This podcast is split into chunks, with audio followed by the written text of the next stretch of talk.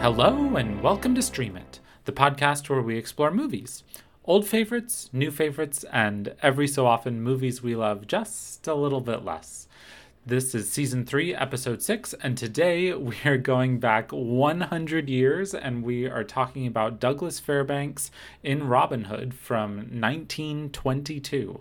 As always, my name is Zachary Orts. I am one of your co hosts, and I am joined this week, just like each week preceding this week, by my good buddy Matthew Watkins. Hey, Matty, how are you doing? Doing pretty good. How about you?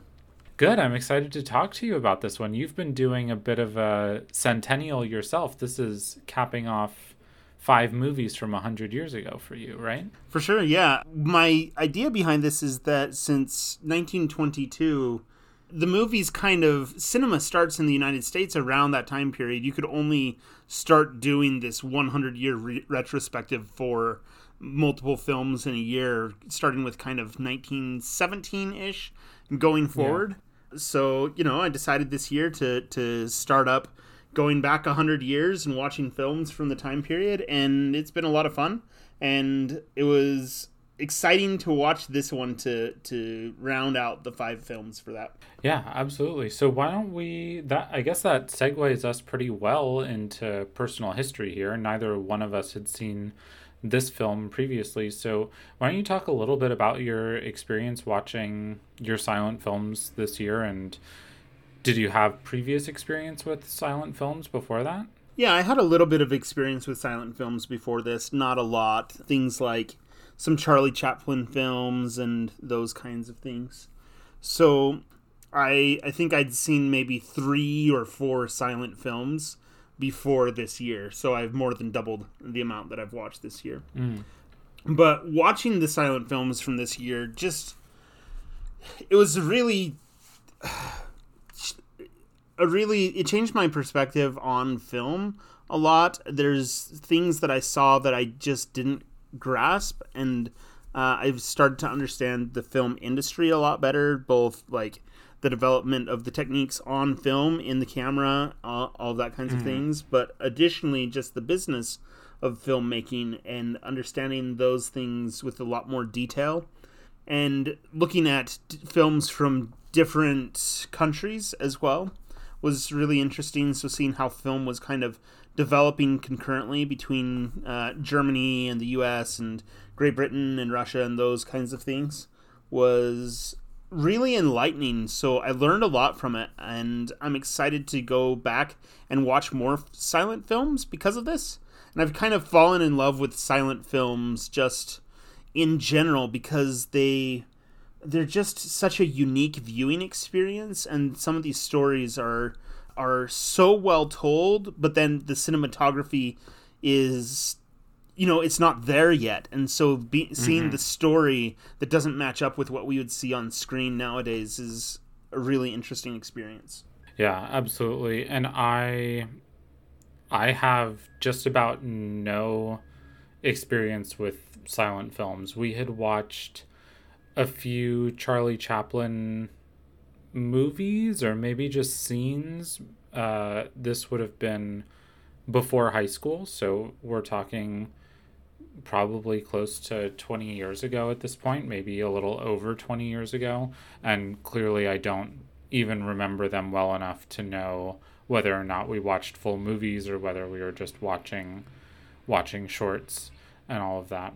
Uh, what about Robin Hood? How much experience do you have with various Robin Hood mythologies or various Robin Hood properties? Uh, a lot. Um, mm. Yeah, it's a though I don't think that's surprising because Robin Hood is the I believe the second most depicted character in cinema behind Sherlock Holmes. And one of my favorite films growing up was Robin Hood Prince of Thieves that mm-hmm. stars Kevin Costner. And not only that, but it was the the song from that one, the that plays over the end credits at the end, the Bryan Adams song, Everything I Do I Do It For You, was the first like real song that I learned to play on the piano. Um, oh, cool! Yeah. I didn't know that song was used in that movie. Yeah, so it's it was made for that movie. How they used to do, you know, just write pop songs for for movies right, all the time. So Yeah, so a lot of experience with that, a lot of different Robin Hoods. I watched the Disney animated Robin Hood over and over and over until the tape wore out, literally. And so, yeah, a lot of experience, but nothing this far back in the history. Yeah, and there were, I don't have the full history in front of me, but there were a few Robin Hoods before this. This wasn't the first Robin Hood film venture. This, so I I actually you said it's not that surprising, but I'm pretty sure I have very close to zero experience with Robin Hood. I'm obviously like culturally aware of the Disney cartoon, but it was of the Disney movie, the animated film, but it wasn't one that we owned growing up and I th- like I think maybe I'd seen some scenes at like friends' houses, or maybe if we were at a party and the adults were doing something, maybe it was something that got got put on there for the kids. But I'm not even sure if I've seen it all the way through, and I definitely haven't seen any of the live action films.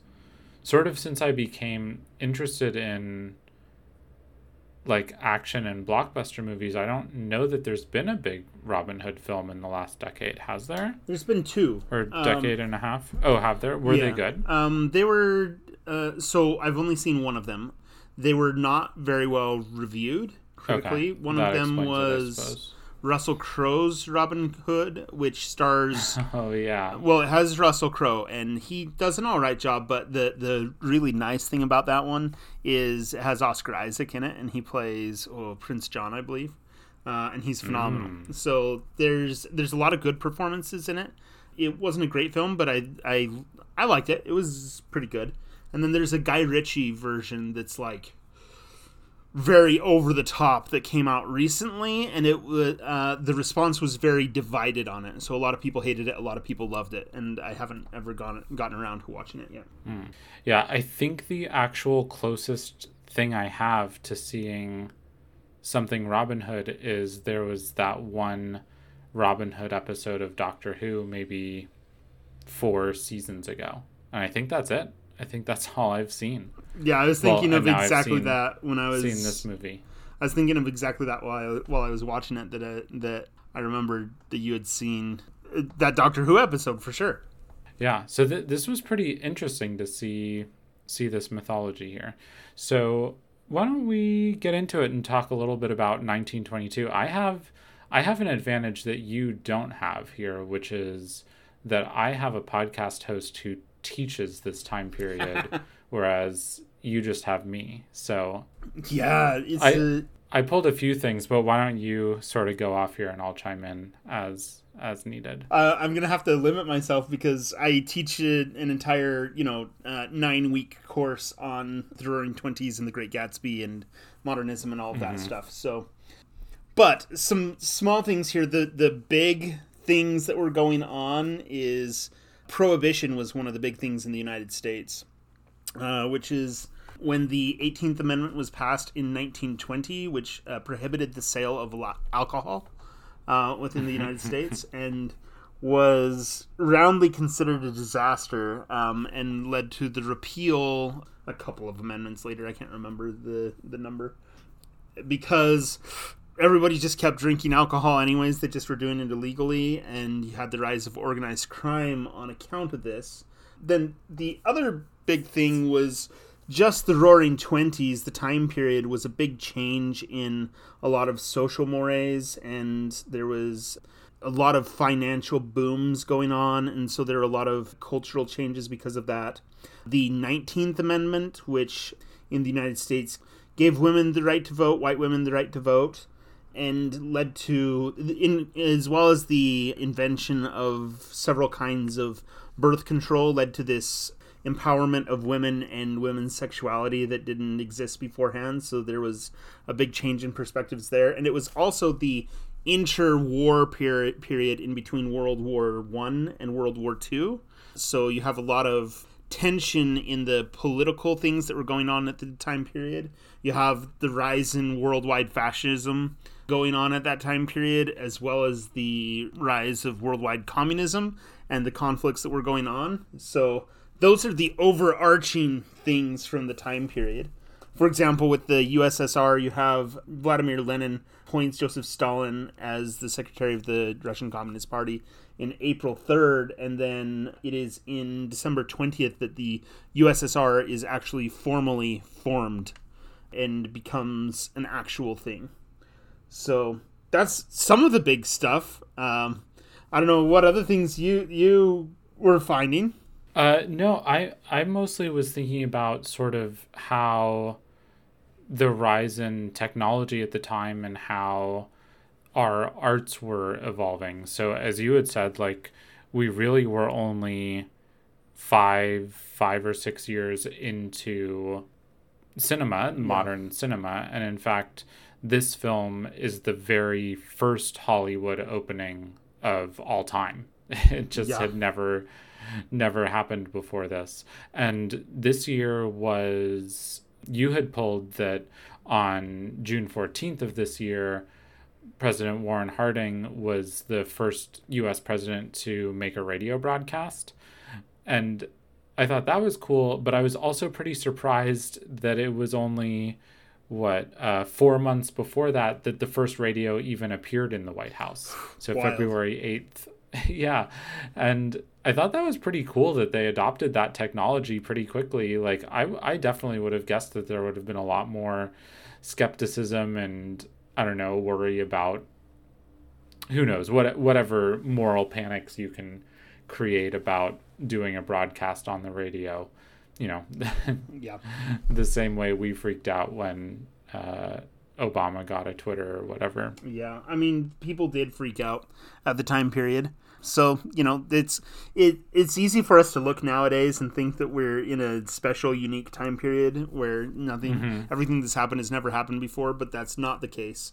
And uh, people did have these moral panics all the time about movies and radio, radio going into the White House and all of those kinds of things. Yes, I take your point. I said moral panic, but what I really meant was concern from the White House over that moral panic yeah. that would make them not want to do that. But they sort of didn't care and blazed ahead anyway. Or they just weren't aware of the moral panic that would have happened. Which I guess to your point is exactly what has happened with current presidencies. You know, yeah. the as you said, Obama still tweeted, and so yeah, yeah, for sure, yeah.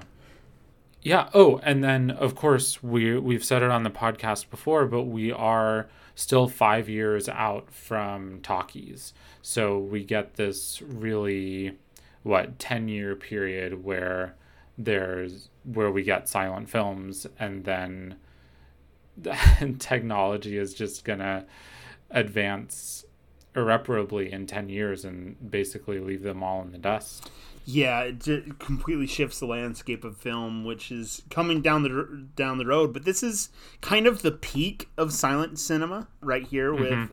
with robin hood i guess you have charlie chaplin he makes like all of his stuff and really hit some of his biggest, most popular films in the time leading up to right before the talkies didn't get introduced. But at this time, it just seemed like it was never ending, just you know, uh, success going on in the future for forever. Uh, from from their perspective, there was you know no doubt that they'd be making these silent films for for you know for forever. Yeah, and I can't really think of any other cinematic innovation that flips a switch so much as adding sound does. I mean, adding color certainly yeah the, does as the well. other big one is television. Television, yeah. yeah. Si- uh, adding sound and adding television are the two biggest revolutions in the in the film industry. So, yeah, it's it's a pretty big deal, and you know, there was so much development of the film industry going on in those early years. So before, oh, I don't have the dates off the top of my head, but somewhere around like 1917, most of the films in that time period were made on the East Coast. in you know the big cities on the east coast but one of the things that they mm-hmm. were doing here in the early 20s was they moved out to hollywood to make films because you can film there all year long and oh interesting. I didn't realize that was why they had done that. Yeah so you can just go because the weather is good so they moved out to hollywood and there's other reasons that were that were involved things that had to do with technology and political things and all of that but that's one of the big reasons why they moved out well, out west. i have to imagine another driving reason is just space. Like you had land was cheaper and there was more of it that was less built up so you could build the huge lots that you needed to get all of your sets. Yeah, all these massive sets. Well, before that time period, before the Hollywood time period, they were not really building sets very much. Most mm-hmm. of what they were filming was stuff that was on location with like small kind of minimal sets for rooms and things like that. It wasn't until they move out west into Hollywood that they make the big sets. And this will get into this film in particular is the big sets come around because of Douglas Fairbanks and Allan Dwan and their films that they were making together. So that's kind of where the idea of these big, gigantic Hollywood sets really comes into play. Yeah. Do you have anything else you want to say specifically about the time period, or sh- should we move on and talk about our personnel here? Yeah, the, the only other thing that I had noted down that I want to just point out is you have the rise of Mussolini and fascism that's going on at the time period, and you have a lot of tension because people are stressed about it. You have Adolf Hitler mm-hmm. is like raising the Nazi party at the time period as well. And I think some of those anxieties are evident in the film. So I wanted to mention them before we moved on.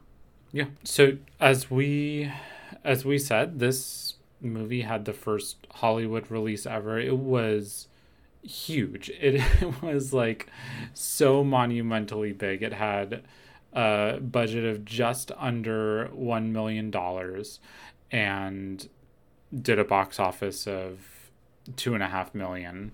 Yeah, though the, there's some dispute over the how much money it made.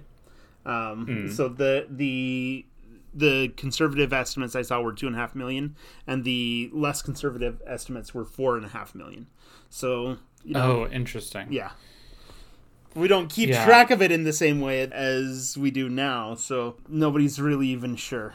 And there was one story I read that there was one movie theater that was showing it in a town, and the train that went there, they ended up like the train conductor stopped calling out the name of the town when they got there because everyone who was riding the train was just going to see Robin Hood. Oh, that's amazing. And he they they would just call out and say, oh, "Here's the stop to see Robin Hood." that's amazing. Wow. Yeah. Yeah. The the Hollywood premiere that they had for this was at Grauman's Theater, which is like it's like the movie theater when you see so many premieres when they go to that Chinese theater with the mm-hmm. um, that's the one where it debuted and was the first the first big you know hollywood premiere and the, you see the pictures and it's just these massive lines all the way down the block to go see this movie. That's funny.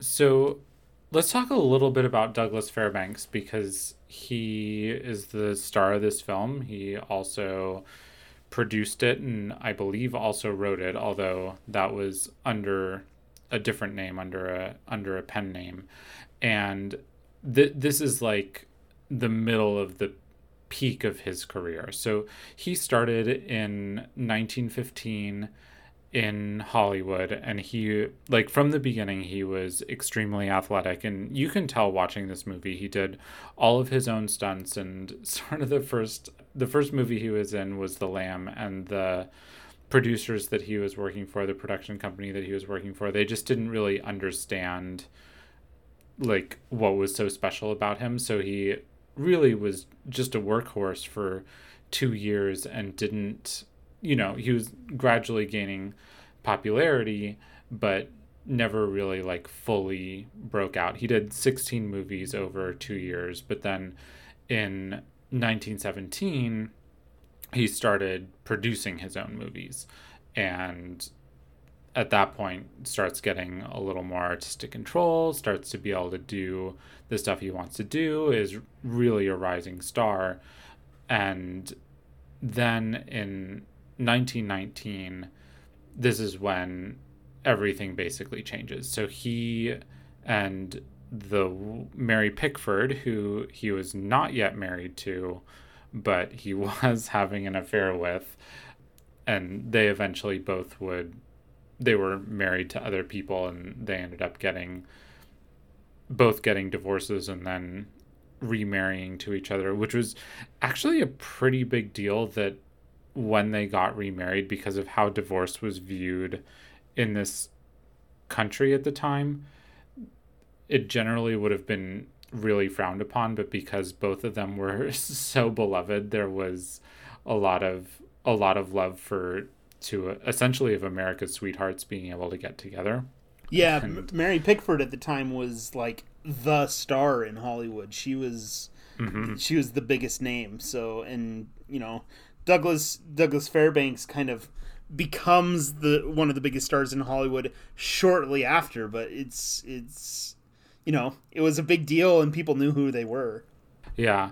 So in 1919, they start their own production company, the two of them with Charlie Chaplin and D.W. Griffiths. And this is this is going to let Douglas Fairbanks really do these huge, crazy things. Like, I couldn't find any like extant stories about this, but I have to imagine if he had like tried to tell people what they were planning to do, it had to just seem insane because they were.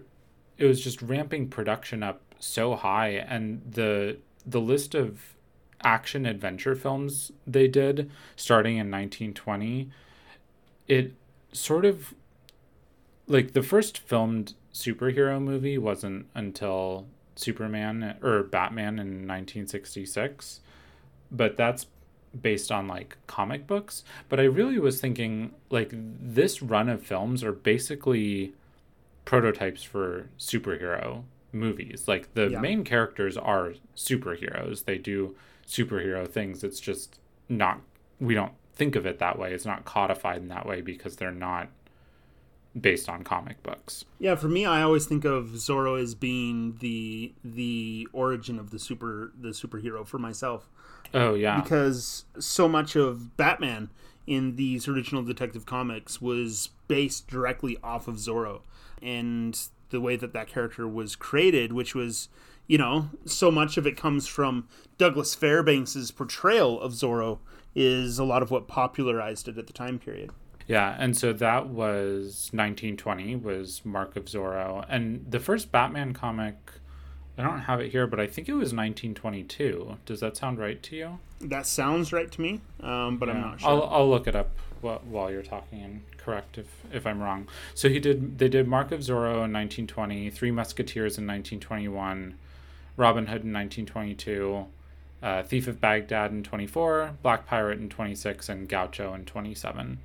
And I haven't seen any of his movies from before this, so I don't really have first experience with it, but it really sounds like these are when the action adventure movie started. Like it just wasn't something that existed before this. Yeah, he eventually creates the genre out of whole cloth. And he he's able to do it because he wants to like he can do all of these things that other actors and other humans couldn't do and couldn't capture on film.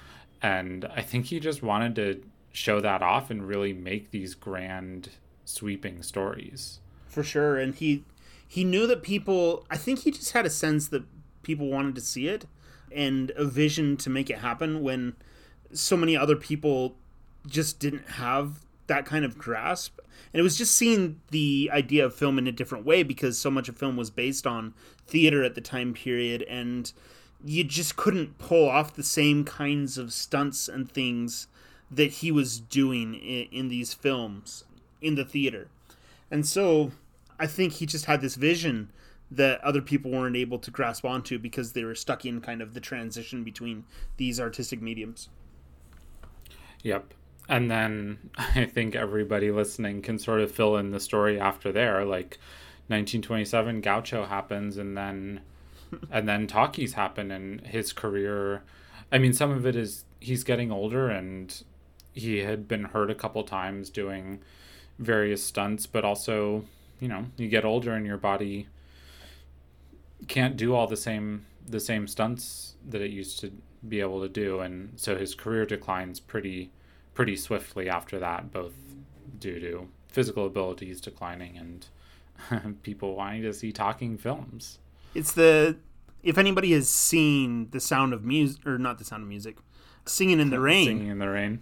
Singing in the rain yep. it feels to me like a lot of the archetype of douglas fairbanks is is embodied in that character with the it's not meant to be like biographical in any means but but it's the same kind of archetype of character. Yeah. Yeah absolutely. So that's douglas douglas fairbanks. Yeah i know you had pulled a did you do you want to say anything else about him? Um, the only thing that i wanted to say is the company that they formed united artists it is hard to overstate uh, how much of an impact they had that that production company had on film. This, if you go through the list, is just film after film after film that were foundational to Hollywood, and I just picked one string where they won three Academy Awards in a year for Best Picture, um, which was in 1975. They won for One Flew Over the Cuckoo's Nest, 1976 for Rocky, and 1977 for Annie Hall. And that's just an that's an example of the kinds of things that United Artists was making over the years. They had such an impact on the film industry, especially as a production company that the whole idea was to give more empowerment to the artists that were making the films as compared to the studio system.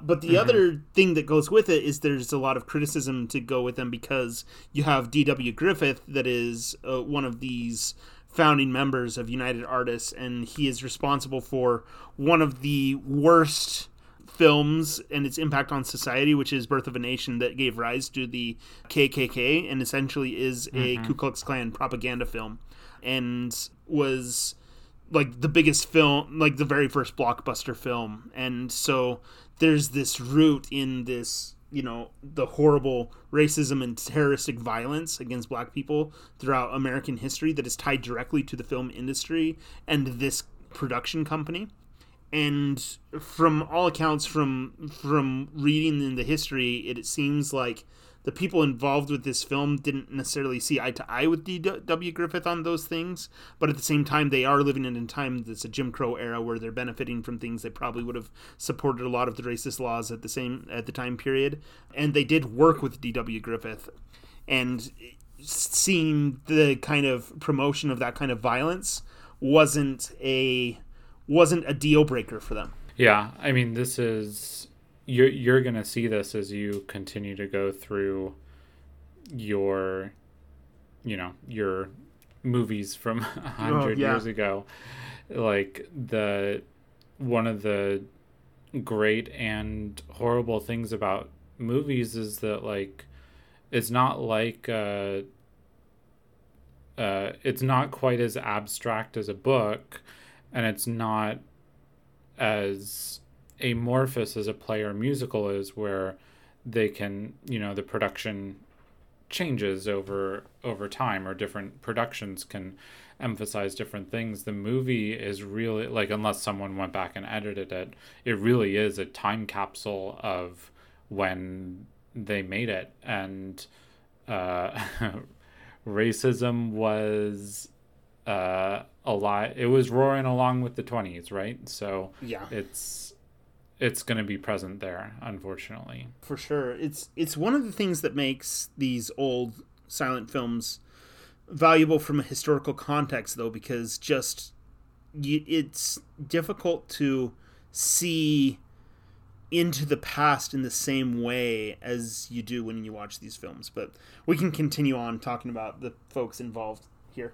Sure. Um, and the only other thing I wanted to mention was the star power that Douglas Fairbanks brought to this oh, film yeah. is why they were able to have the budget that they had. And we'll talk a little bit about it in the advice for first time viewers, but the set budget for this was unreal. Like they unreal, yeah. The, it, it's it's almost impossible to conceive looking at it that I don't know if if any of it is models. Certainly, certainly there's no. They didn't save any money by building models. They just built some gigantic sets. They built more And than a set. They built an entire castle and medieval town for this film. Yeah. it's And then they just went and wild. filmed. I mean, they built the whole town and then they just went and filmed there. So, Yeah, it's like they they built themselves a playground and then they filmed a movie on it. yeah, I can only imagine that these sets were reused over and over and over again, just recycled and all kinds of different stuff because in order to get the the money out of these these massive sets that they built, it's incredible. Oh, I, di- I didn't even think about that, but yeah, I bet so. But yeah, it's in fact I did look to see how much of it was model work and whatnot, and it's basically all sets with a few places where there's matte paintings behind them, where they just paint the scenery in behind, Yeah. so where the scenery is going into the distance, and otherwise it's basically sets. D- too much of it is just like people moving through through space. Like it seemed impossible for it to be models. Yeah. It's- Yeah, it is. That's it's, pretty it's, cool. it's incredible. yeah. Who, who do you who do you have that you wanted to talk about? Well, the, talking about the sets is a perfect transition to talk to the director, uh, talk about the director of this film, Allan Dwan, um, who is one of the most important early directors that doesn't get mentioned in the discussion of early directors, if that makes sense. Um, yeah, it does. yeah, he's one of the founders of the um, Motion Pictures Direction Directors Association, and is fact, in fact, the founding president of the West Coast branch. That union, which becomes the Screen Directors Guild, uh, is what it is now, and he has such a big career that spans such a long time with so many iconic films.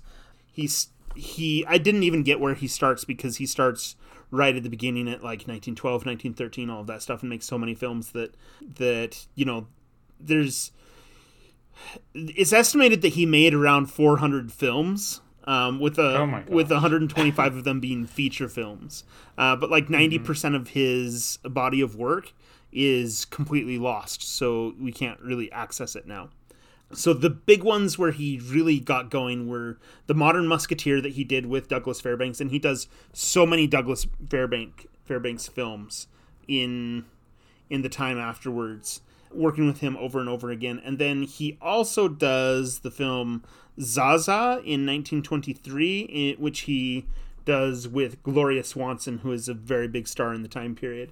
But he continues making films, and one of his big critical, critically acclaimed ones was Heidi in 1937, which I have seen. And then he does ten years later Sands of Iwo Jima, which was a which is still regarded as kind of a World War II classic. Mm-hmm. And then goes on to make The Most Dangerous Man Alive in 1961, which is still a very highly regarded film. So this is 50 years of him making films and just all kinds of stuff.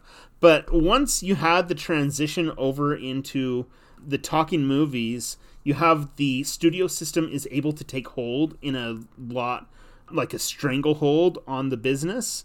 And so he kind of gets pushed out because of that and is basically making B movies from that time going forward. So he has all these B movies and all these westerns uh, and things like that. But there's this there's a lot of people that look back at his his work as a director and see that it's he's the kind of guy that he just worked for forever and kept making films didn't matter if they were you know if they had great scripts or great actors associated with them but he elevates everything that he makes and so he's very highly regarded uh, because of that. There's a huge following for Allan Dwan in France. Uh, France cinephiles have like a they they love him. So there's a lot about him. But one of the big things, one of the big changes he makes to cinema is he was he was an engineer. He studied as an engineer, and so he was really into like making bridges and buildings and aqueducts in particular anything with waterworks he loved making those kinds of things. And so he brought that style to the films and his engineering prowess was uh, what allowed him to kind of oversee the construction of these massive sets that were used in the Fairbanks swashbucklers. And so it's a perfect combination of these two things. And it really is kind of the invention of the idea of the big studio hmm. set is from these two kind of working in collaboration. Can you imagine if like Steven Spielberg or Christopher Nolan or Martin Scorsese like had to oversee the construction of their sets? right? That's it's crazy.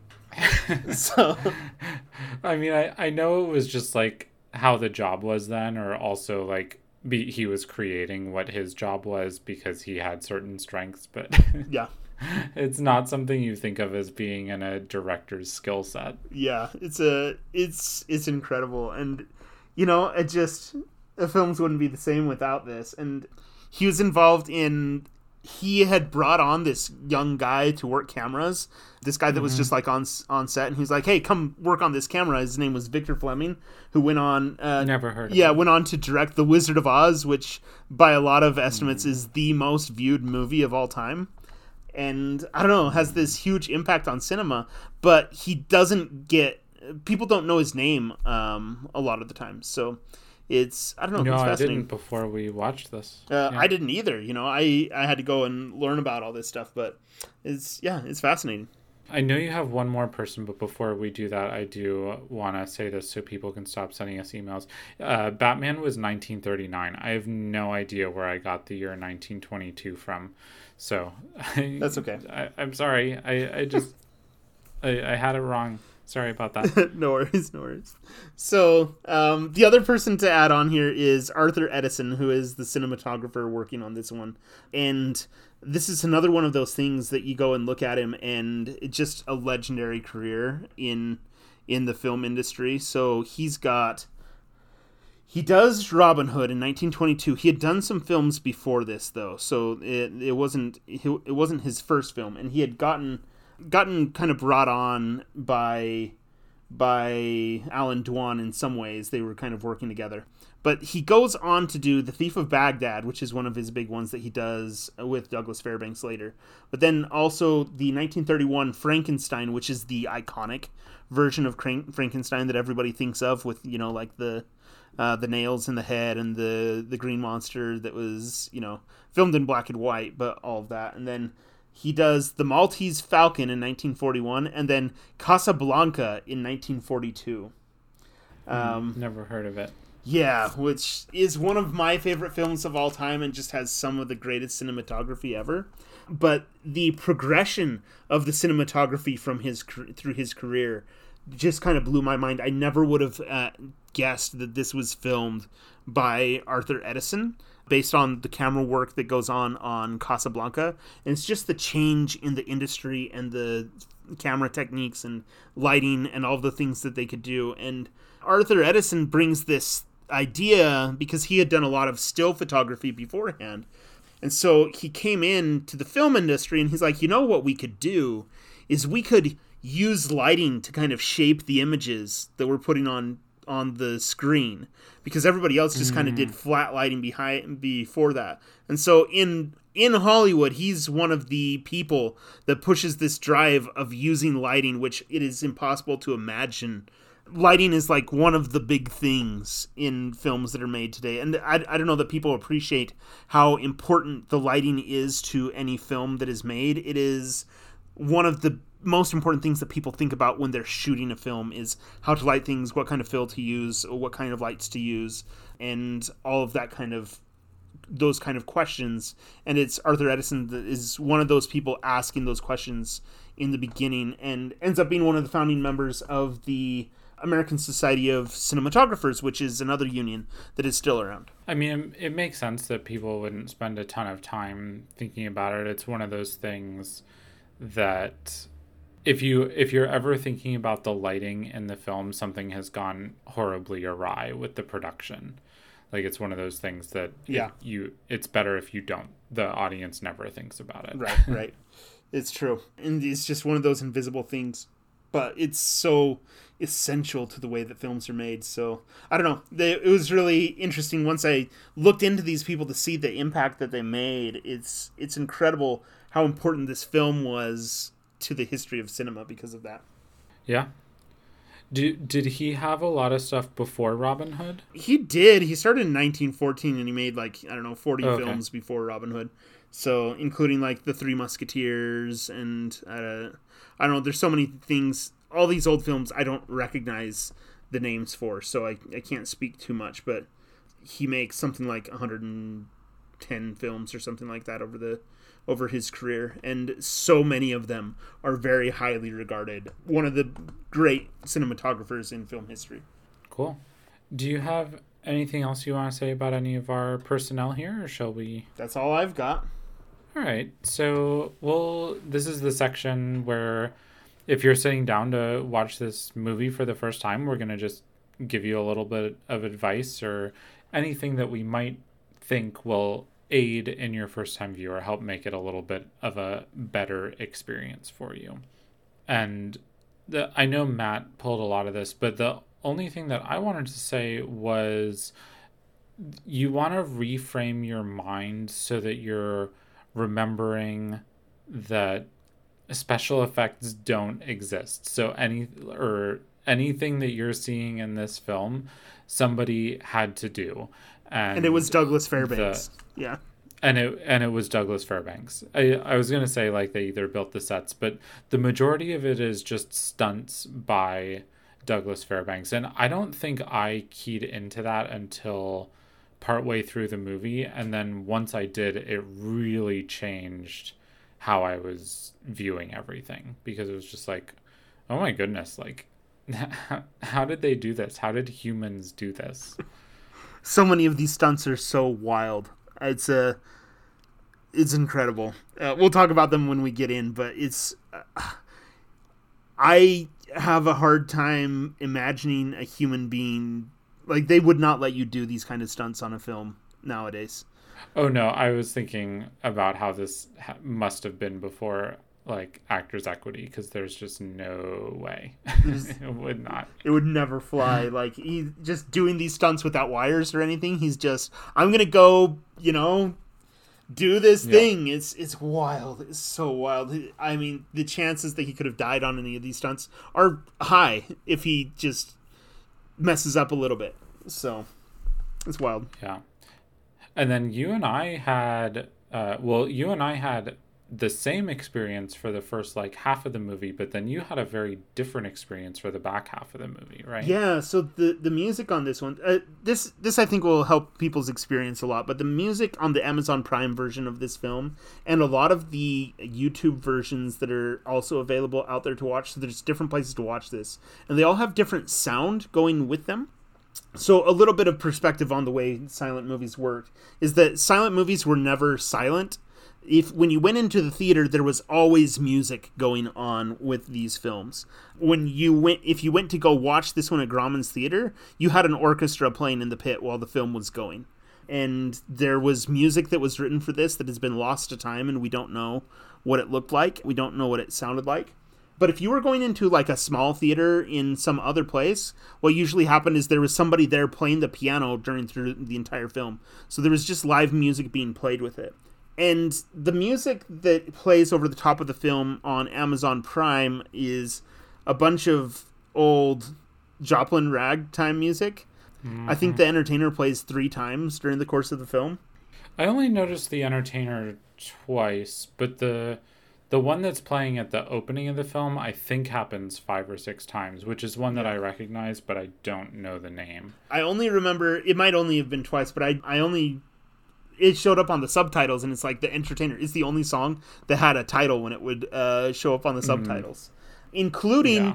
the scene where you know there's like torture scenes that has the entertainer playing over the top of it, and it's it's a really weird experience when you're sitting and watching it. It's it's very jarring. When I was rewatching scenes before the podcast, I I actually just took my normally I rewatch on my phone because it's a lot easier to like fast forward and rewind and stuff. And I just took my headphones off because it was a much better experience with no sound than it was with the these superimposed rags. they just don't fit the the context of the film at all. they really do not. and if you're watching it with this this music it's going to give you the feeling that it's like supposed to be a comedic performance in some way and it's not intended to be at all. So what I did that was a different experience than what Zach did is about 30 minutes in, I just turned, I just muted my TV and I put in my headphones and opened up Spotify and I just played the soundtrack from Robin Hood Prince of Thieves while I watched the film.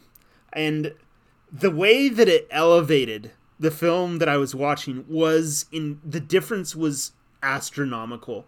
I I highly recommend doing something to this effect while you go watch it. And it is a little bit of work to like flip through songs and try to choose one that fits a little bit better for the scene that you're watching. But literally, it doesn't matter what song off that soundtrack is playing; it's going to be better than the the Joplin ragtime uh, songs that are that are playing over the top of it. And there were situations where it was uncanny how well the song fit what was playing on the screen and the emotion that it created you i felt so much more pathos throughout this entire film because of that change in the music that i was listening to. You had a real uh dark you made your own dark side of oz. For sure yeah. It, it was yeah. it was a fun little experience. I wish i could go through honestly i wish i could go and just like rescore the film with a bunch of just pick different songs to play as as temp tracks over over this and you know create kind of an experience but it would just be too much work to try and figure that all out. Yeah what what's kind of frustrating is there are two scores that have been written i think both in the last 30 years for this movie. Like they just commissioned someone to write new ones but it has to just be a rights issue for the reason that amazon isn't able to have it with yeah. the film. So well, instead, it's just rags. Part of the problem is that when these people write these scores over the top of silent films, the way that they make their money back is playing it is playing them in concerts. So you go and sit in a concert and the film plays mm-hmm. while they mm-hmm. play it, and that is a lot harder to make your money off of if if it's available on streaming. So I imagine that they just aren't the rights aren't really available for that. So I I really wish that It, I really wish that it would, but I think people it just make a big difference. Yeah. Yeah. My frustration though, I think they whoever put the songs on this one, I just got to say like it it feels like they did not care. they just were putting whatever was on onto the track and I don't know, I don't want to judge the job that somebody was doing, but I feel like Amazon had to have been able to find songs that they had the rights to that were a better suit than like the entertainer in in the scenes. Yeah, and at the very least, they could have, if you keep the origin, the film, the sound that's on Amazon, it has a lot of breaks as yeah. well from presumably whatever restoration they did. So I don't think it was someone at Amazon who did this. I think it it it came like this. For sure. But yeah, that's true. Then it is a little then it is a little strange not to just go like go find better versions of these rags. Like the Scott Joplin stuff, I'm pretty sure is all public domain at this point. It's just yeah. a question of finding recordings that are also public domain, right? Or you know, buy out a piano player and get them to record it for three hundred bucks or whatever. Yeah. So the other thing I wanted to add for watching this, you have the title cards that come up, which is where the words of the film come on, but one misconception that people have about silent films is the the idea of title cards of being sort of like subtitles. But at the time period, a lot of the audience that would go see films couldn't really read. So mm. what they would do is they would have live performers in the theater that would read the title cards and act them out. So you'd have somebody that would read out in a dramatic reading the lines that are presented there. And you know, when I watch silent films and I see the title cards come out, I read them out because there's a different feeling when you when you have I don't know when you have that experience when you're when you're vocalizing the words that are that are there when I'm watching it with other people, a lot of times it's it's a different kind of experience because we're not sitting and watching it in the same kind of silence we would another film. We're discussing what's going on on the screen and like talking back and forth with each other, and then reading out the title cards and all of those things as the film is going on. And I think that contributes to the experience. Yeah, and I'd say go even a step further. You know, we're coming out of a pandemic, and there's a lot of actors out there who need work. So I'd just go find some and say what's your hourly rate and then hire them to come read the title cards that would be amazing That's, that would that would be awesome so i i am down for this The last thing that I wanted to add just for silent film is that the these films are restorations of old film.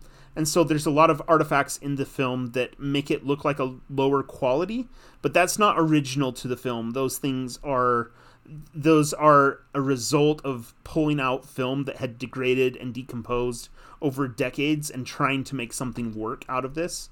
So it's just important to keep that in mind as you watch. Yep, those are heroes doing yeoman's work. Yes. To restore it. There is there is no money money there, so that is just you know, presumably people do get paid for their work, but it is not people aren't making their money back. Amazon isn't making their money back if they pay someone to do that. Right. And I don't think Amazon restored this, but you you you got what I mean. Yes. Totally understand. But I I do hope that people give this a shot and at least watch some of this movie. I'd I'd imagine some amount of people bounce off of bounce off of it. But I guess I will say I do hope people watch the entire movie because I I think it's kind of fun to do it. But if you do watch the beginning and then you want to bounce off of it, maybe jump forward and watch the last 20 minutes of the film. Yeah. I, th- I think that's definitely worth it. Uh, I, I would agree. Like, jump forward into some of these big action sequences instead of all of the, you know, party and jousting scenes that are earlier on in the film. Yeah. And if you if you do do that, write us and let us know how that experience was just watching the last 20 minutes cold because obviously we watched the whole movie so we don't know and it would be nice to know mm-hmm. All right so let's take a break and we'll be back with spoilers spoilers, spoilers.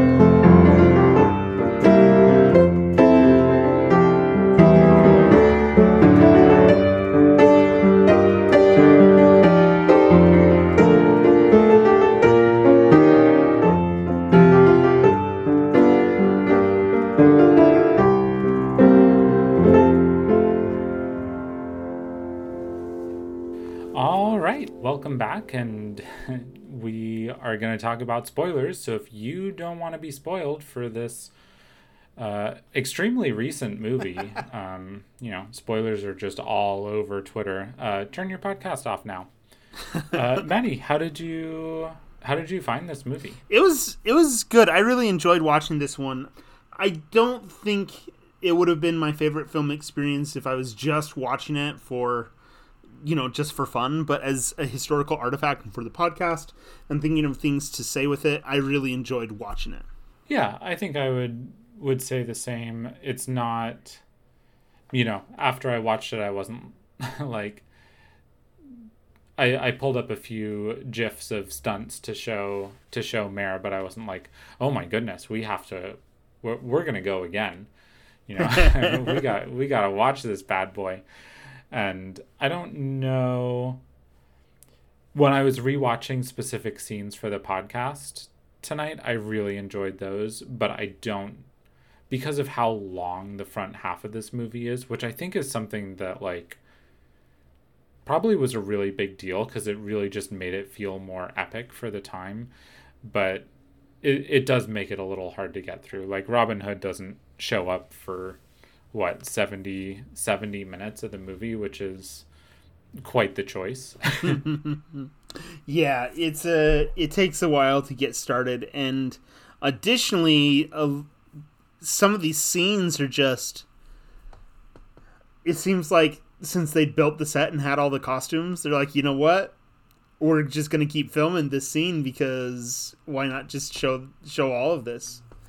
Yeah so, but I we got it, so we have to use it. I, I do think compared to the other films that I watched from the time period, I had it kind of in the middle. The only film that I would really want to go back and watch from 1922 was Nosferatu, the Dracula film. which Yeah. that one I highly recommend to people just to watch for fun. It's a that film holds up really well. Uh, but this one, as far as a historical artifact, seeing Douglas Fairbanks and his performance and the context of watching it, that I enjoyed a lot. Yeah, absolutely. I'm really glad I watched it. What just out of curiosity, what are the other three films from 1922 that you did? So Nosferatu Haxan, which is a really interesting one that's uh, like it's kind of of academic interest mostly, but I described it as being the world's first PowerPoint. Thrilling. Yeah, and so but it has That'll keep you up at night. it has sort of like a film storyline in the middle somewhere. I don't know. It's it's basically like a presentation you'd get at school. Uh, and then this one, and I also watched Sherlock Holmes, which was with John Barrymore, and it was not good. That film, talk about one that drags. That one was a lot. and then I watched Buster Keaton's Cop Cops, which does not drag, but it's only thirty minutes long, and it is high paced and frantic, and basically doesn't have a storyline. It's just high paced, frantic action scenes through the entire thing. So it's hard to judge that as like a story because there just isn't anything to it. Uh, but it's worth a watch to go check out Buster Keaton's Cops as well. Yeah, I was watching some clips of some of the stuff that he did, and it at least the clips that I saw, it's very different style from what Douglas Fairbanks did, but equally as impressive. Just like oh, they, how how many takes did it take for them to catch this stuff on camera? You know? Yeah, yeah, it's uh, incredible performers. Just the kinds of things they're able to pull off without without the special effects work. It's I don't know. It's incredible. It really is. It, just to think of it from that perspective. it's really a very different skill set from maybe this is extremely obvious, but such a different skill set from a modern actor or actress. Right.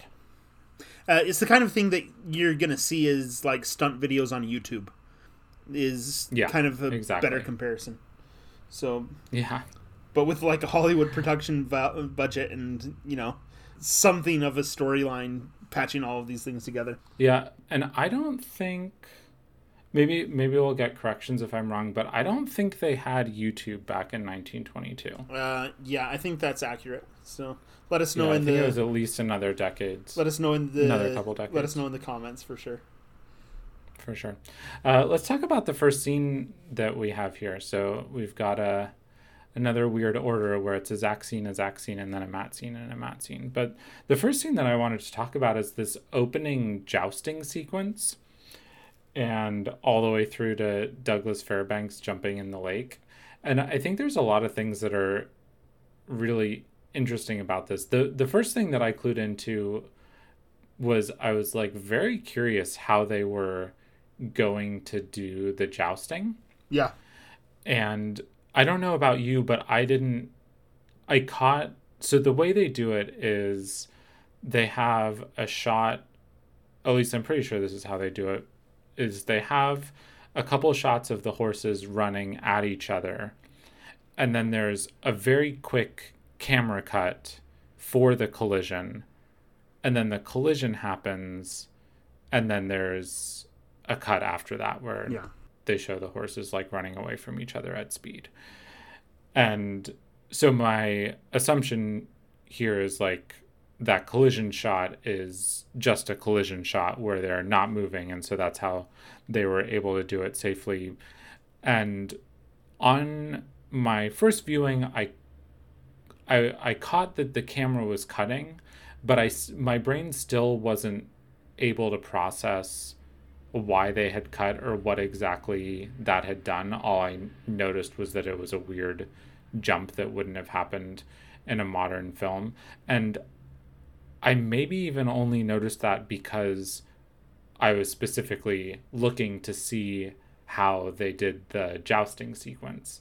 So i i think it, that part was pretty skillfully edited for what they what they had for the time. Like it definitely worked on my brain even if it didn't work on my emotions. Yeah, it's well, editing was kind of in its heyday at this time period. Uh, people were figuring out how to do those edits. And it's a wild thing to think about that they just didn't know how to edit films to make this kind of thing appear until D.W. Mm-hmm. Griffith kind of comes up with the idea of splicing together the edits in these ways and uh, creating this sequence of events. And then Allan Dwan is one of those people that kind of builds on the idea, uh, what they call in the film business montage, or the editing of scenes together in order to create the story and sequence. Mm-hmm. And yeah, they do some clever stuff, but at, at the same time, Douglas Fairbanks was just known for being an incredible horseman. And so a lot of the horse work that's happening on camera is just him just being incredible and just riding the horse incredibly well. Yeah, that's the other thing is you get to see some some real horse riding here. But he can't ride both the horses, so someone else had to ride that other horse. Yeah, you know? Guy of Gisborne. However, uh, whoever the actor was for that, but whew, it'd be intimidating going up against well, Douglas Fairbanks in this. That could have been that could have been a stunt guy. I don't know for sure. I know that Douglas Fairbanks did his own stunts, which we'll talk about a little bit later. Some uh, a fun story for that. But that doesn't mean that all of the other actors did their own stunts that's true. for it. Yeah, that's true. There, one of the things that I really liked about this is the before the jousting sequence happens, the um, what's the bad the bad knight's name? Guy of Brisbane? Gisborne. Gisborne. Yeah. There's a scene of him locking himself into his saddle or fastening himself in yeah, there. Yeah, cheating. And cheating, yeah, yeah, yeah. And this is definitely something that you could totally tell through cinematic, like you could tell just through camera work because it's all physical action. There's no dialogue required, but they still added a little title card that explains what he's doing and why. They're like, yo, he's cheating. He's securing himself to the saddle. And personally, I really appreciated that because I wish I wish modern movies did that sometimes because sometimes directors aren't as good as they think they are and what they want people to get out of sequences is not necessarily what this dummy over here gets. So basically someone pauses the film and reads out the title card. Now what's going on yeah. is he's cheating right now. Ah, mm-hmm. right uh, continue the film. Yeah, yeah. We needed we needed Ridley Scott to do that for the for the rain section in Alien that I was curious about before. I love it. That's great.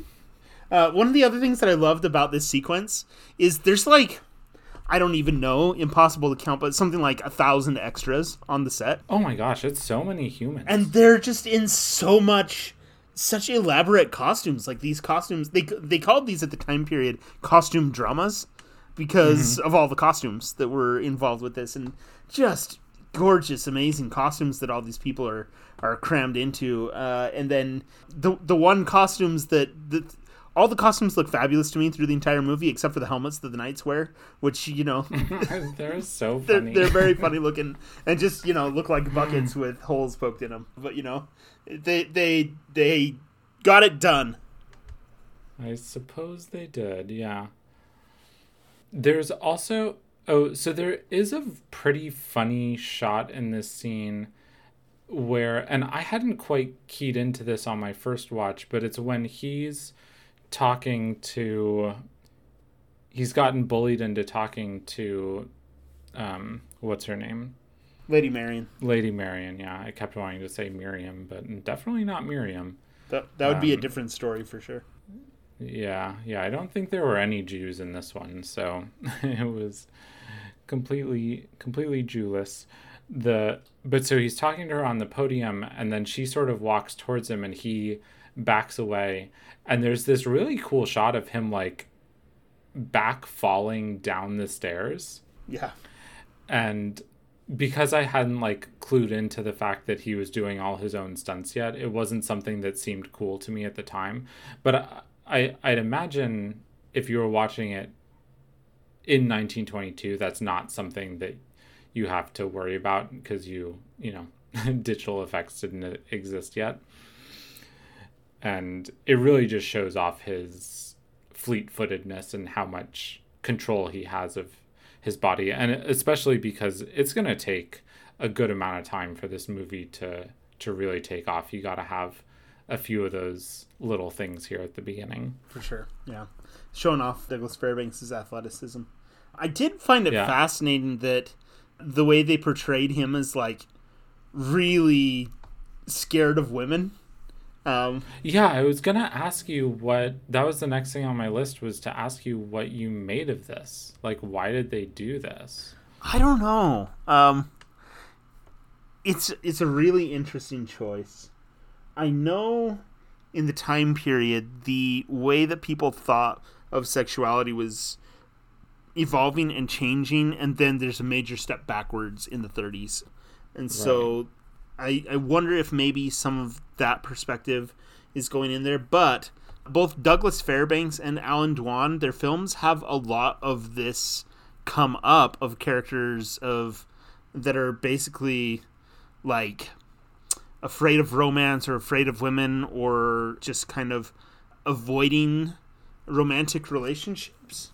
And so I don't know. It, it's a really interesting thing. I don't have a lot of thoughts on what it's representing, but I found it a curious part of the film. Yeah, and we should say because I don't know, I think this movie might have some amount of people who carry on to the back half without watching it. So there's two things that happen in this scene. One of them is he goes to get awarded his prize and he says to the king like basically please don't make me go. I'm afeared of women. Yeah.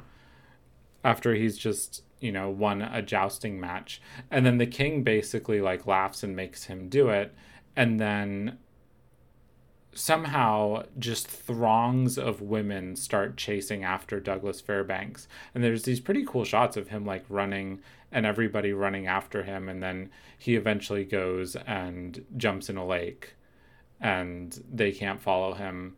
And then the button on the scene is he swims away and then surfaces. And where he surfaces, there's a, another woman like washing something in the river or whatever. And he says, Ah, another woman. And then he disappears below the water again and there's a blackout and it's uh yeah it's pretty funny and it's an interesting choice a bold choice it's definitely a bold choice yeah the only thing i could come up with was that it was really trying to contrast him with like your idea of what a normal jouster would be or a normal like knight at the time who would maybe be a womanizer or and really trying just like this was this is like a huge virtue was my idea of what the movie was trying to the point of view the movie was like trying to sell or maybe that was something it didn't sell that very well which is why i thought maybe that would have been like an understood point of view at the time that just like not sleeping with all the women that you can was made him like the hero. It's possible. Yeah it's well and also because of the film the way it kind of starts off with the sequence before the title is talking about you know the ancient knights and the chivalry that was there at the time period. And that's part mm-hmm. of the code of knightly chivalry at the time period mm-hmm. and so i wonder if they were calling on that at some point but again i don't i don't understand this scene well enough to to i haven't been able to figure out what it's going for here it is curious because you know douglas fairbanks is known for sleeping around a little bit be- before this time period, so it definitely doesn't reflect much of Douglas Fairbanks as a person. And I don't know, it's it's a fascinating moment in the film. Yeah, I mean, there's nothing more chivalrous than being scared of half a little over half of the world's population. so I guess that makes sense. Um, for sure, yeah, it's it's it's interesting. I don't know. Women, I guess, are terrifying. He's able to fight off hordes of soldiers and do these incredible feats of, you know, fantastic athleticism.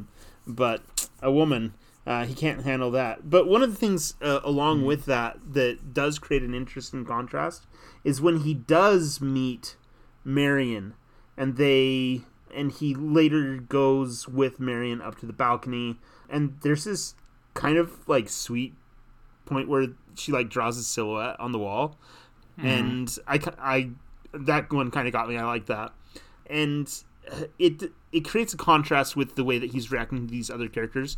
We can tell that this is a genuine interest that he has in Lady Marion, and it also contrasts with the character of Guy of Gisborne and Prince John, who are, I mean, they're essentially rapists throughout this film. Yeah. and that's like one of their major goals is to rape a bunch of women throughout this throughout the story. So I think there's a little bit of a a foil kind of character dynamic going on. Uh, yeah, that that makes sense. I actually was like wondering if there was until that scene happened with Marion where they sort of fell in love. I was like, "Oh, does this does this movie have some sort of like weird gay undertones that everyone knows about and like that's a reason that it's famous and that was that was something they were going because I didn't know anything about Douglas Fairbanks when I was watching it. I was like, That's what I was trying to figure out too. Erotic stuff, yeah. Yeah, I was thinking the same thing, and that's what I was trying to figure out. But as far as I could tell, there's there's not a lot of a lot of discussion of that. But it, I had the feeling that there was some some amount of gay undertones with the film. So I don't know. because that would be very that is very the reason i thought that might be true is that is very common for the arthurian legend Yeah. with between like the idea of the thruple between arthur lancelot and Guinevere. Guinevere. Yeah. Anyway, so oh, and I did see that that bird that they got. Um, they did get a live bird, and it did cost them two hundred and fifty dollars. I mean, obviously it's a live bird, but they had to they had to get it flown in. It was an expensive bird. Yeah, two hundred and fifty dollars. That's what like uh, like five grand now, something like that. Yeah. Yeah, it's fascinating. Oh, I was going to say, why don't you talk about our next scene? But the next scene is me.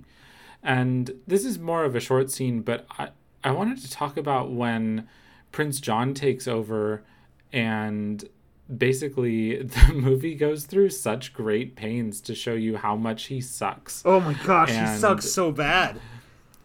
And it's like in so many ways. It's just like uh, I don't know how long it was, but it felt like 15 minutes or something of just this is how evil Prince John is. It's a little shorter than that, but then there are later scenes where where it comes back. Yeah. And so yeah, the establishing shot right after he takes over it shows him like there's a title card where it talks about him raising taxes and then it's like but if people couldn't pay their taxes then he gets to just take all their stuff and then it shows him taking all their stuff although it isn't really clear in any of those shots that that's exactly what's happening i think that's a little strange but then it goes on and shows a couple torture scenes which is like whoa the, and the torture scenes They're graphic. are they're pretty grisly. The the first one oh Tay heard me talking about torture and she just came in. the first one is like this guy hanging from chains and then they take I think it's supposed to be like a brand and basically shove it onto his neck because it just shows this guy hanging from chains and then a metal rod getting lowered towards his neck and then just steam starts coming out from from above him or from like above his head.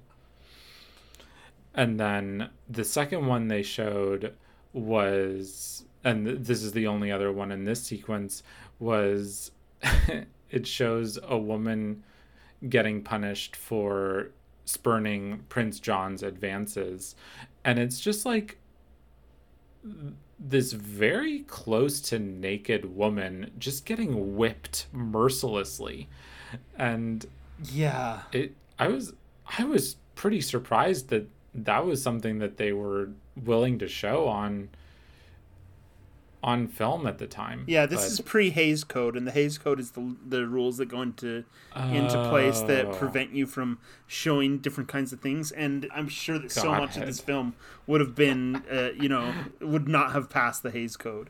Yeah, so th- those are those, and then it's not part of this scene, but it does happen later. Is there's an entire scene of them torturing this woman by like clamping her hand to the table Oh, and yeah. then it's not it wasn't exactly clear to me what it was they were pouring on her, but it was either like some hot wax or some hot oil and uh they they don't show the pouring so they they do cut away from for that but they show her face while it's supposedly getting poured onto her hand and again there's just steam coming up and it's oh man it, it is gruesome Yeah. While the entertainer plays in the background. so I, I don't know if it was exactly the entertainer but it's The same it's vibe. definitely jaunty yeah, it's a it's In- it's a little jaunty. and in the former you might not have watched this far with the with the audio but there is like a rag that has tap dance in the background jeez. which is extremely strange That sounds distracting. Yeah, by the by the time I got to this point, I was listening to you know this uh, this track that is full of terror is you know playing into this, and like I felt a lot of pathos from this one. Like it, it was very unsettling to me. The music matched up with what I was watching. um, the other thing that I thought as I was watching this is that this was the second film from this the, from this year, 1922, that featured extended torture sequences, which oh really? yeah, the film Haxan. Let me tell you, there's like 30 minutes of just torture, and not only do not only that, but they go through like each of the implements to discuss how they were used in part of this thing. So, and they go through like 30 different pieces of uh, of torture instruments. Um, and they're showing, you know, people getting tortured for not denying being witches and all that kind of thing. So, I don't know. It's it was weird. They they were into torture at this time period apparently. yeah i guess so Woohoo, I'm gonna go watch those 30 minutes of Haxan that sounds awesome. Yeah, it was it was interesting. That was that was all I really wanted to say about this scene. So unless you have something else, we can move on to your. Scene. That's scenes. all I've got. The next scene that I wanted to talk about was there's this fascinating thing that they do where King Richard he goes on the crusade, which is a standard part of the Robin Hood mythos, and Robin Hood goes and travels with him, and they have this big. It shows the big camp with like a castle that they camp out at at in France, and Robin Hood gets the message from Lady Marian that Prince John is taking over and torturing people and you know all, all of these kinds of things. And he decides he's trying to going to try to get to go home. And then he goes and talks to King Richard and King Richard thinks he's being a coward and a deserter. So he has him locked up in this in this prison along with his squire Little John they both get locked up in different prison cells. Um, and then uh, this you have some cuts between different things as this is going but eventually we cut back and we see this moment where uh, little john kind of gets the guard to come over and then reaches through the window chokes the guy out and grabs the keys unlocks himself and then goes and lets robin out of the castle. But what i found really fascinating for one thing the the set that they built for this castle in the middle of france you know somewhere is uh, pretty incredible for something that was used for such a short period of time. Like they they have kind of a big set for this. But then the other thing that I found fascinating was to put this in the context of all of these people going off to this war in Europe about, you know, 4 years after the end of World War 1 and the US involvement in World War 1 and when people would have gone off to Europe. And so there's a little bit of like a political metaphor kind of allegory that's going on here because you have these people that go off to Europe during World War One and the uh, U.S. involvement in it, and you have sort of these rich entrepreneurs kind of taking over the politics of things back in the mainland United States while this is going on and kind of using the the opportunism of war in order to do this and then pushing forward these horribly inequitable um, economic situations here in the United States and using the war kind of as the the excuse or opportunity to do that. And so I wondered how much of that was a deliberate statement in reflection on those events. Yeah, very possible. I don't know. Yeah, I don't know enough of how Douglas Fairbanks like political views or how how how much he wanted to be reflecting that in his movies to know for sure, but it seems pretty likely to me. Yeah, it's hard to tell with everybody else involved as well because it's just it's hard to pin down whatever politics they may have had. I don't know. Yeah, but even I mean, even if it's not wasn't supposed to be explicit or wasn't conscious, I mean, subconscious stuff. The subconscious is very powerful, right? right. What unrelated to that? What is so? The one who bends the bars that like bends the bars and chokes the guard out. You said that's not Douglas Fairbanks. I don't. I can't remember for sure. I may be wrong about that, but I thought that was the character that's playing the squire, which is Little John. So yeah, okay. I mean, I can not I just couldn't tell them apart, so I only am able to use like context clues, like because they both have a mustache, right? They both have a mustache, but the guy that's playing, the guy that's playing um, uh, Little John is blonde in this film. Hmm. But it's in black and white. So. Yep. Just lighter colored hair. Anyway, I don't know. It's it's we, hard to we, tell. We don't have to spend a lot of time on the trials of watching a silent movie with aphantasia, but yeah, the that it's definitely an issue. I rely so much on the sound of people's voices to be able to recognize recognize them. But I do feel a little better knowing that you're not now you're not 100% sure which one was which in this scene. I wasn't 100% sure when I said it, but I just uh, I spoke with confidence and was hoping that you mm. know, I was hoping that you just believe me, but there it goes. Okay. Well, I was going to believe you and just say this is how this is how it works for me, but then you outed yourself. So. There it goes. That's okay. No worries.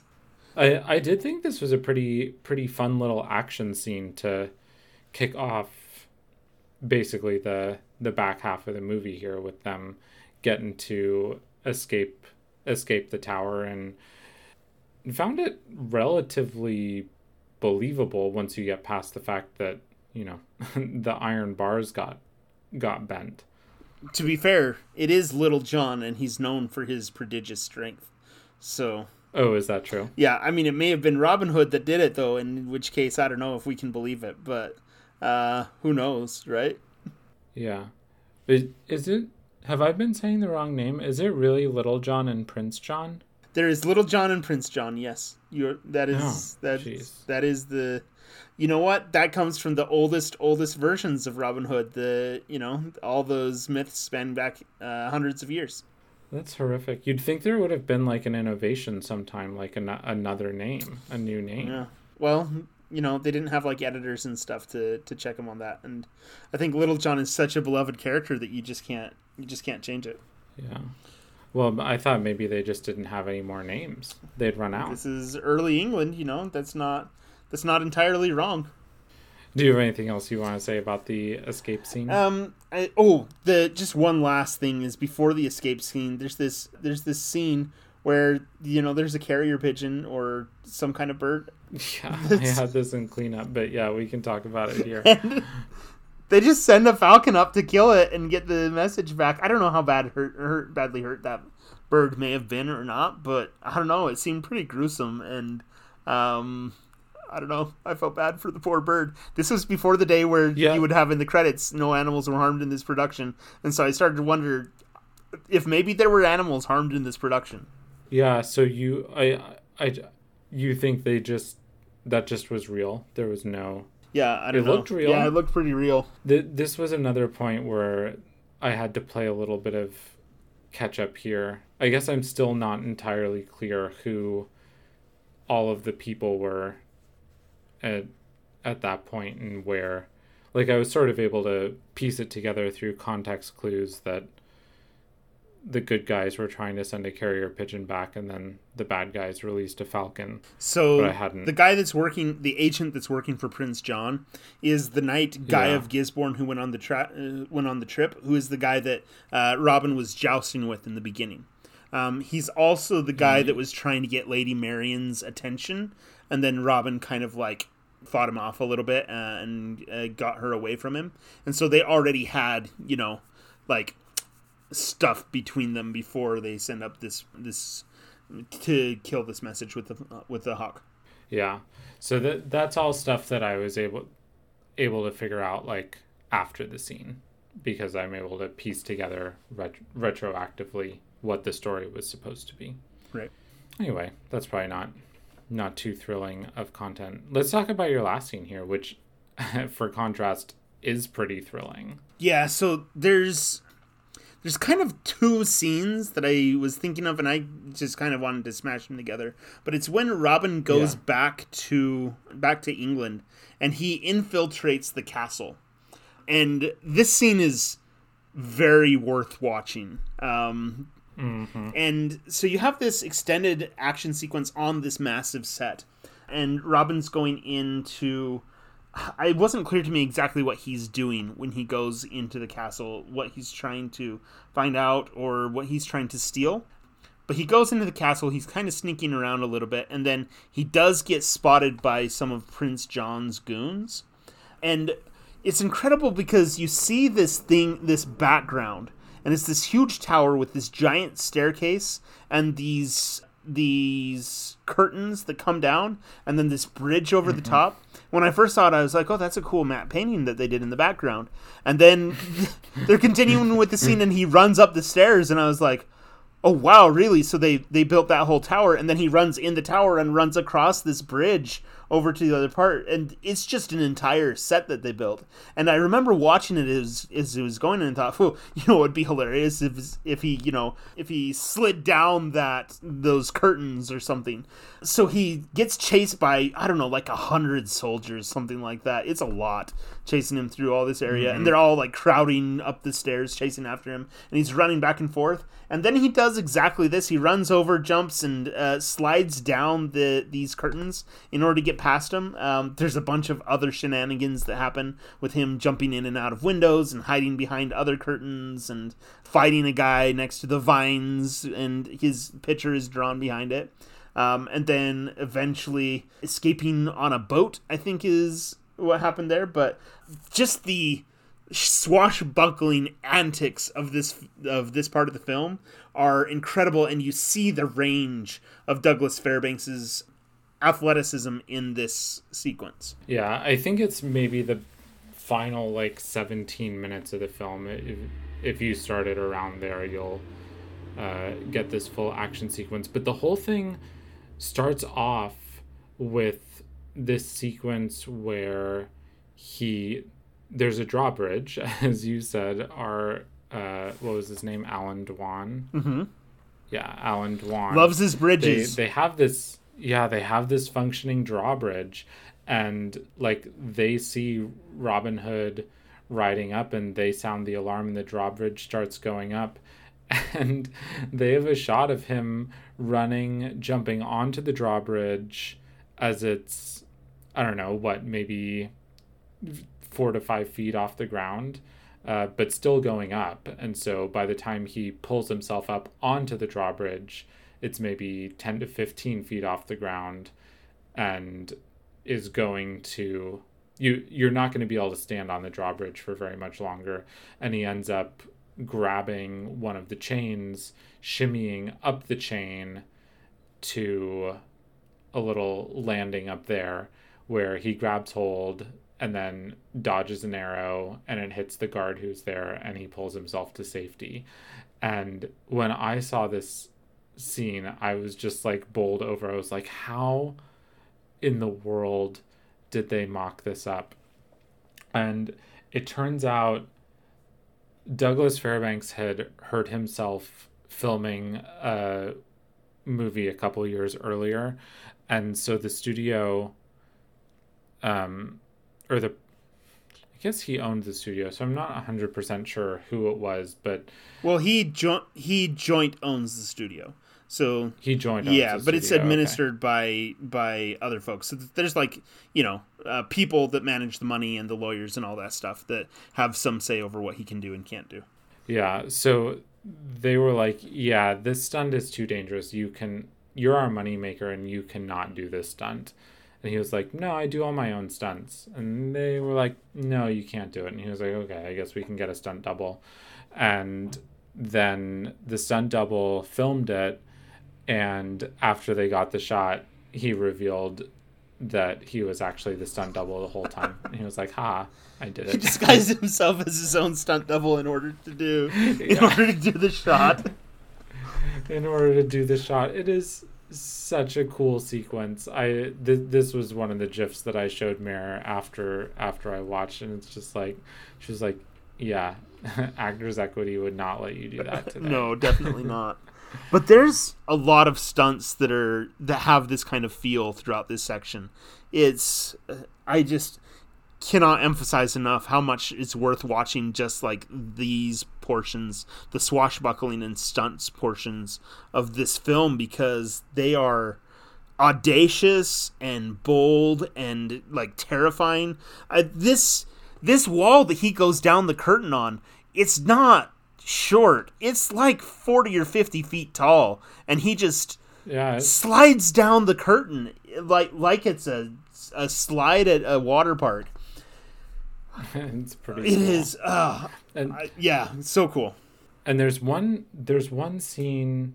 I mean, they it must have been safer than it looks, but it sure maybe not. I have no idea. It sure looks like he jumps off of a ledge that's at least 15 to 20 feet and then clears a gap of what at least Oh my gosh. six or seven feet and just grabs whatever it is that he grabs on the other e- edge and then catches himself on Yeah. ostensibly ivy and then shimmies up the wall to get into the the parapet at the top Yeah, so to help get you know assuage you in your in your terror at that scene, there was a net underneath of it, and there's photos photographs of the net. So if he fell, okay yeah that yeah, makes sense n- the net is like 35 feet below. So Mm-hmm. um, I'm looking at a picture of it right now, and it is. Listen, that is not a big net, and it is a ways down below, and that, that is not safe. Um, you should not try that at home because, I mean, if you miss, that's you're breaking something even with the net there. Oh man. Anyway, yeah, I love this. I loved this this whole sequence. It it kind. I mean, I think that's the point of the movie. I think it's like everybody knows what's coming, and they're you know we're gonna pay it off with thirty minutes of a climax, and you know does it hold up against the Matrix's climax? I guess not, but I don't know. It's pretty darn good. Yeah. and all the you know all the storming of the castle and uh, shooting the arrows and I don't know uh, the the climax of this scene where he's oh what is happening to him he's being held captive by a guy with like a knife um, and they're all trying to get the uh, the merry men are trying to get there fast enough so that they can stop him from being executed Yeah. it's a pretty tense scene as you're worrying about whether they'll make it in time. And a lot of, you know, great sword work as well in the fights. The sword works good. Yeah, Yeah. it's good stuff. I don't. Do you have any conception how they did all of the arrows? I don't know. I, I was wondering that as well because there's a lot of. It has to be a lot of editing work that they're doing with the arrows because um, you don't see people fire people drawing the arrow and then loosing it and then the shot carrying from there over to where it's hitting. You're always seeing someone Yeah. pulling it, loosing, and then you'll have like a cut, and then you'll see an arrow stab into whatever thing it is that they're doing. So it's possible that you have like a crossbow or something like that that's firing it. You don't really see the arrows making an arc to go land down. So that's why I'm leaning towards the Right. crossbow thing, but I don't know for sure. The crossbow was the only thing I could think, but there are still a couple shots, particularly. So this is before the storming of the castle, where they have maybe five to ten minutes of him doing his Robin Hood thing, where he's like stopping corrupt people and actually taking from the rich and giving to the poor.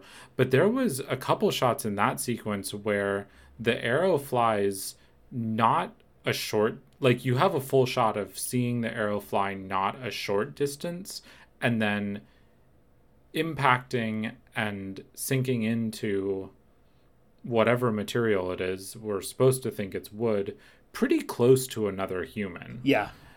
and so I guess I can only imagine they have, as you said, it's crossbow and it's set up mechanically, and they can just test it several times and know exactly where the impact is going to be. And then they make sure that people don't stand close to there. But yeah still seems pretty scary i mean though we also have to entertain the possibility that um, douglas fairbanks just fired all the arrows. Also well there, no so you said there was no shot where douglas fairbanks where anyone there's a continuous shot of an arrow but there is one shot where douglas fairbanks does it. And there's no one like he's not firing towards any humans but it's the first time they show up in whatever their like secret sherwood is forest that in Sherwood Forest that he shows up and he shoots an arrow and hits a hat. yeah It like it, it's a remarkable shot. I have to imagine it and it didn't look like there was any trickery or anything. Maybe there was and I just missed it, but I I think they just he learned how to shoot arrows and they did enough takes until they got a clean shot of him hitting the damn hat. I don't, I don't know that he learned how to do it for this film because I think he had done some bow work previous. I, I think that Douglas already Fairbanks is uh, was actually a good shot with the bow. So, yeah, I, I think that one probably is him just uh, saying, "Listen, I'm I'm playing Robin Hood. I gotta shoot. I gotta do a shot at some point, and we just gotta show the whole thing." So I did forget about that one. That it looks like it does a continuous shot over there, but it's it's hard to tell with these older films Yeah. sometimes. I was pretty sure it was. I was floored. It, maybe maybe we have a someone who's a real expert on on these films and can let us know. That'd be great. Yeah.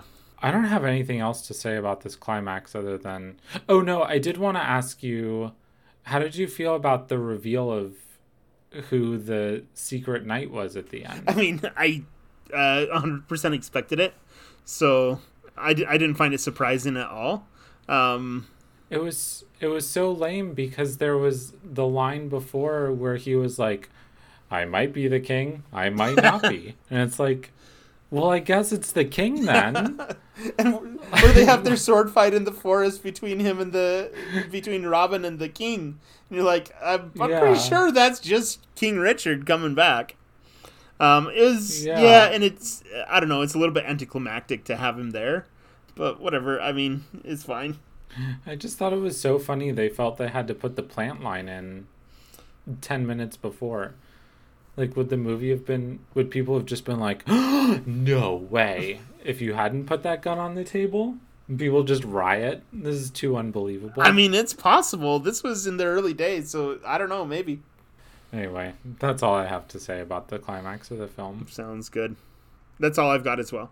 I only have one thing for cleanup since we talked about the other one I had, which this extremely bizarre game that they're playing where in the front half of the film where I guess you're arm wrestling but someone's holding a knife to your forehead. But you're arm And- wrestling with a goblet of uh, of alcohol in between. Yeah. Right. Oh yeah, cuz they're trying to drink the goblet, Yes. right? That's the game. Yeah. What kind of game is this? Is the idea like it didn't seem like you were to ever really be in danger of slicing your forehead open. It's like you just don't move it forward. Is the idea that you're straining so hard and it takes extra effort to keep your head static? No, I just think it's so that you can't cheat by reaching your head forward to drink out of the goblet. Uh, Oh. yeah. Okay, yeah. so, That makes sense. You to be perfectly honest, though, you asked what kind of game is this, and uh, to me, it seems like a really awesome game. Um, like I don't know that I'd want to have the knife to my throat, uh, or yeah, to my to my head, whatever it is. But you know, trying to like pull that drink towards you and get it close. It's an interesting idea for an arm wrestle because you know you can't just get the other person down. You got to pull it over and have it there long enough to drink the wine out of it. I don't know. Great game design. Well, you heard it heard it here first. This is Matthew Watkins is more interested in the alcohol game than I am. So. Well, I'd probably not put alcohol in it for myself. So to be fair. Yeah, no, the the the rules are the rules. The rules are the rules. Uh, that's for sure. I was a little bit interested to see how you know in our rankings of the stream it canon how drunk this movie would be. I, it did definitely come in below Pete's Dragon, and you know. Uh, there was a lot less drinking by the end than I thought there was going to be after the first 20 or so minutes, with, uh, you know, a lot of drinking and a lot of drunken parties going on at the beginning. But I, I find that fascinating because it is during prohibition where it was illegal to drink alcohol. And just the idea of going to this movie theater and watching all these people get like raucously drunk and you're like oh yeah. Uh, i wish that was legal. Oh, those yeah. those good old days in medieval England. they could drink alcohol so alcohol and the Holy Crusades. What could be better? yeah Ah, the good old days. so there you go that's all i've got for cleanup All right. So that'll do it for Robin Hood.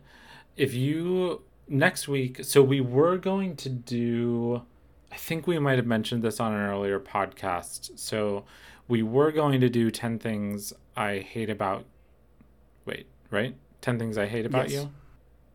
Yeah. Um, we were going to do that, but that was removed from Amazon Prime before before we could get to it. So we've had to pull a little audible here and so instead we're going to do The Big Sick from 2017 which neither one of us have seen, but I think we're both pretty excited about that. yeah it's been on my list of things to watch and then keeps getting bumped down by other stuff that takes some priority so i'm excited to have a good excuse to sit down and watch it Yeah, and it'll be nice to to get our rom com in for this season. And as always, uh, you can find. We would love to hear from you. We'd love to hear what you thought of the show. We'd love to hear what you thought about this movie if you took a chance on it and how far you got in it and what you thought about it. You can send us an email at podcaststreamit at gmail.com or you can if you just want to say hey to us you can reach out to us on twitter i'm at zvazda z-v-a-z-d-a and you can find matt at o ray m w o r a y m w. Yeah and we would we would love some feedback. You know we're still figuring out the structure of our of our third season here so if you like the new structure let us know and if you don't like the stru- the new structure definitely let us know so that we can think about changing it up for the future Yep. and of course, thank you to David Stewart for helping out with editing and for being our beta listener. And I think that's everything I have to say. I kind of messed up our order of this last week, and so now I'm very self conscious about the, the outro of the podcast. But I think that's everything. So, what do you have a closing question for us? I do. So one of the classic things here with the with Robin Hood is Robin Hood and the merry uh, band of robbers, and all of them have you know like their uh, special skills. You've got Little John, the the strength. You've got Will Scarlet, the knife guy. You've got Friar Tuck, the the you know the the priest with the staff and the alcohol. So I'm curious if you were a member of Robin Hood's band of merry outlaws, uh, what would be your role within the within the organization? Hmm. What what would I contribute to a band of outlaws? That's right. Yes. I think. Well, I'm kind of I'm kind of a scaredy cat, so it wouldn't be anything super action forward. So I think maybe I could be like uh maybe I'd be able to get good at sort of map making and strategic planning for infiltrating places and hopefully I'd develop a talent for like finding secret entrances or being able to figure out patterns of opposing who, whoever we are trying to steal from so that it's like at 2.33 in the morning there's going to be a changing of the guards and that's when we got to get in and get the gold reserves and here's the route we're going to use to do Oh, it. I love it. That sounds great. Somebody's got to be the uh, the guy in the chair, right? Yeah, yeah, that's a more aspirational because I don't know that it necessarily fits any of my strengths. It just doesn't exploit any of my weaknesses. Makes sense. So Uh, I I think I'd probably be a bad, a very bad Mary Merry Man. Um, to be fair, you know, the, there's always a need for music in these in in Sherwood Forest as well. So I don't know that they'd have a piano though, so it might be a little bit tricky. no, So I, I can be the bard. Yeah. Yeah. that's true. What about you? uh, I think probably my job. So one of the classic things that you see in these Robin Hood films is all the wanted posters, and then the merry men like taking down the wanted posters and putting up their own posters and all of these kinds of things. Uh, I'd want to be the poster maker. I'll just I will make posters that Robin Hood can go and like you know put up wherever he puts up to cover up the wanted posters, making fun of Prince John and doing all of that stuff. You'll be the Robin Hood I will be the propagandist. I will take the job. I can write posters denouncing rich people. It's a, it is within my skill set. I believe you. Okay, so this movie, the the Robin Hood mythos takes a turn when Prince John takes over, and Prince John is a horrible ruler. And obviously, Prince John doesn't really have any designs on being a good ruler. I don't think it doesn't have any designs on being a good king. But I want to know if you became, you know, people don't train to be rulers. You don't get to go to king school to learn how to be the best king. So if you took over as king, like you just got thrust into ruler role, what would be what do you think would be your biggest shortcoming as a king? What what is what would be most likely to send the kingdom into disrepair? oh dear. Oh dear. The kingdom would quickly fall into dis, dis uh, disrepair um, and just a complete disaster. I don't think that I would make a good king at all. Um, I have no idea which of my many faults and foibles would be the cause of the downfall. Um, you know, having ADHD, I don't think is like particularly well suited to ruling an entire country. Um, and so No, uh, the not. organizational skills. If I can hire somebody that's going to be in charge of all my schedule, that I'm sure would help out a lot. Probably also my disinterest in like you know killing people or taking poor people's money uh, would would make me not so good uh, being the guy in charge of the these feudal systems at the time period. So I don't know. I I do a bad job at all of this. Yeah, for me, um, I mean, this is a weird feudal system we're living in, but we're recording this on March 21st, which means that tomorrow, of course, is March 22nd, which is Sondheim's birthday. And uh, if I were king, I would definitely institute Sondheim Day, and And the people would rejoice. stop, rejoice. And, well, I mean, maybe the Sondheim fans would, but I, I have to imagine there would be great dissent for people who are like, oh my god, we just have to listen to his entire discography for a whole day again. It's so discordant. This is garbage. So I, I think that would create a um, Makes sense. a triad uprising, you know, with no no chord alterations. Yeah, makes sense. Uh, uh, we've established that both of us would make terrible rulers, so you know, you do what you can do. Hire us if you have a kingdom. We'll come and run it for you. We're ready for the job. Yeah. It, we couldn't have been worse Consider than Prince John, interview. right? I'd torture a lot less people. Yeah, for sure, for sure. I mean, unless forcing people to listen to Sondheim is considered torture, in which case I'd torture the entire kingdom. Uh, fair enough. okay. I feel like this podcast went off the rails a little bit, but that will do it for this week. And we'll talk to you next week for a rom com that'll probably not go off the rails. Excellent. Very exciting. All right. Bye.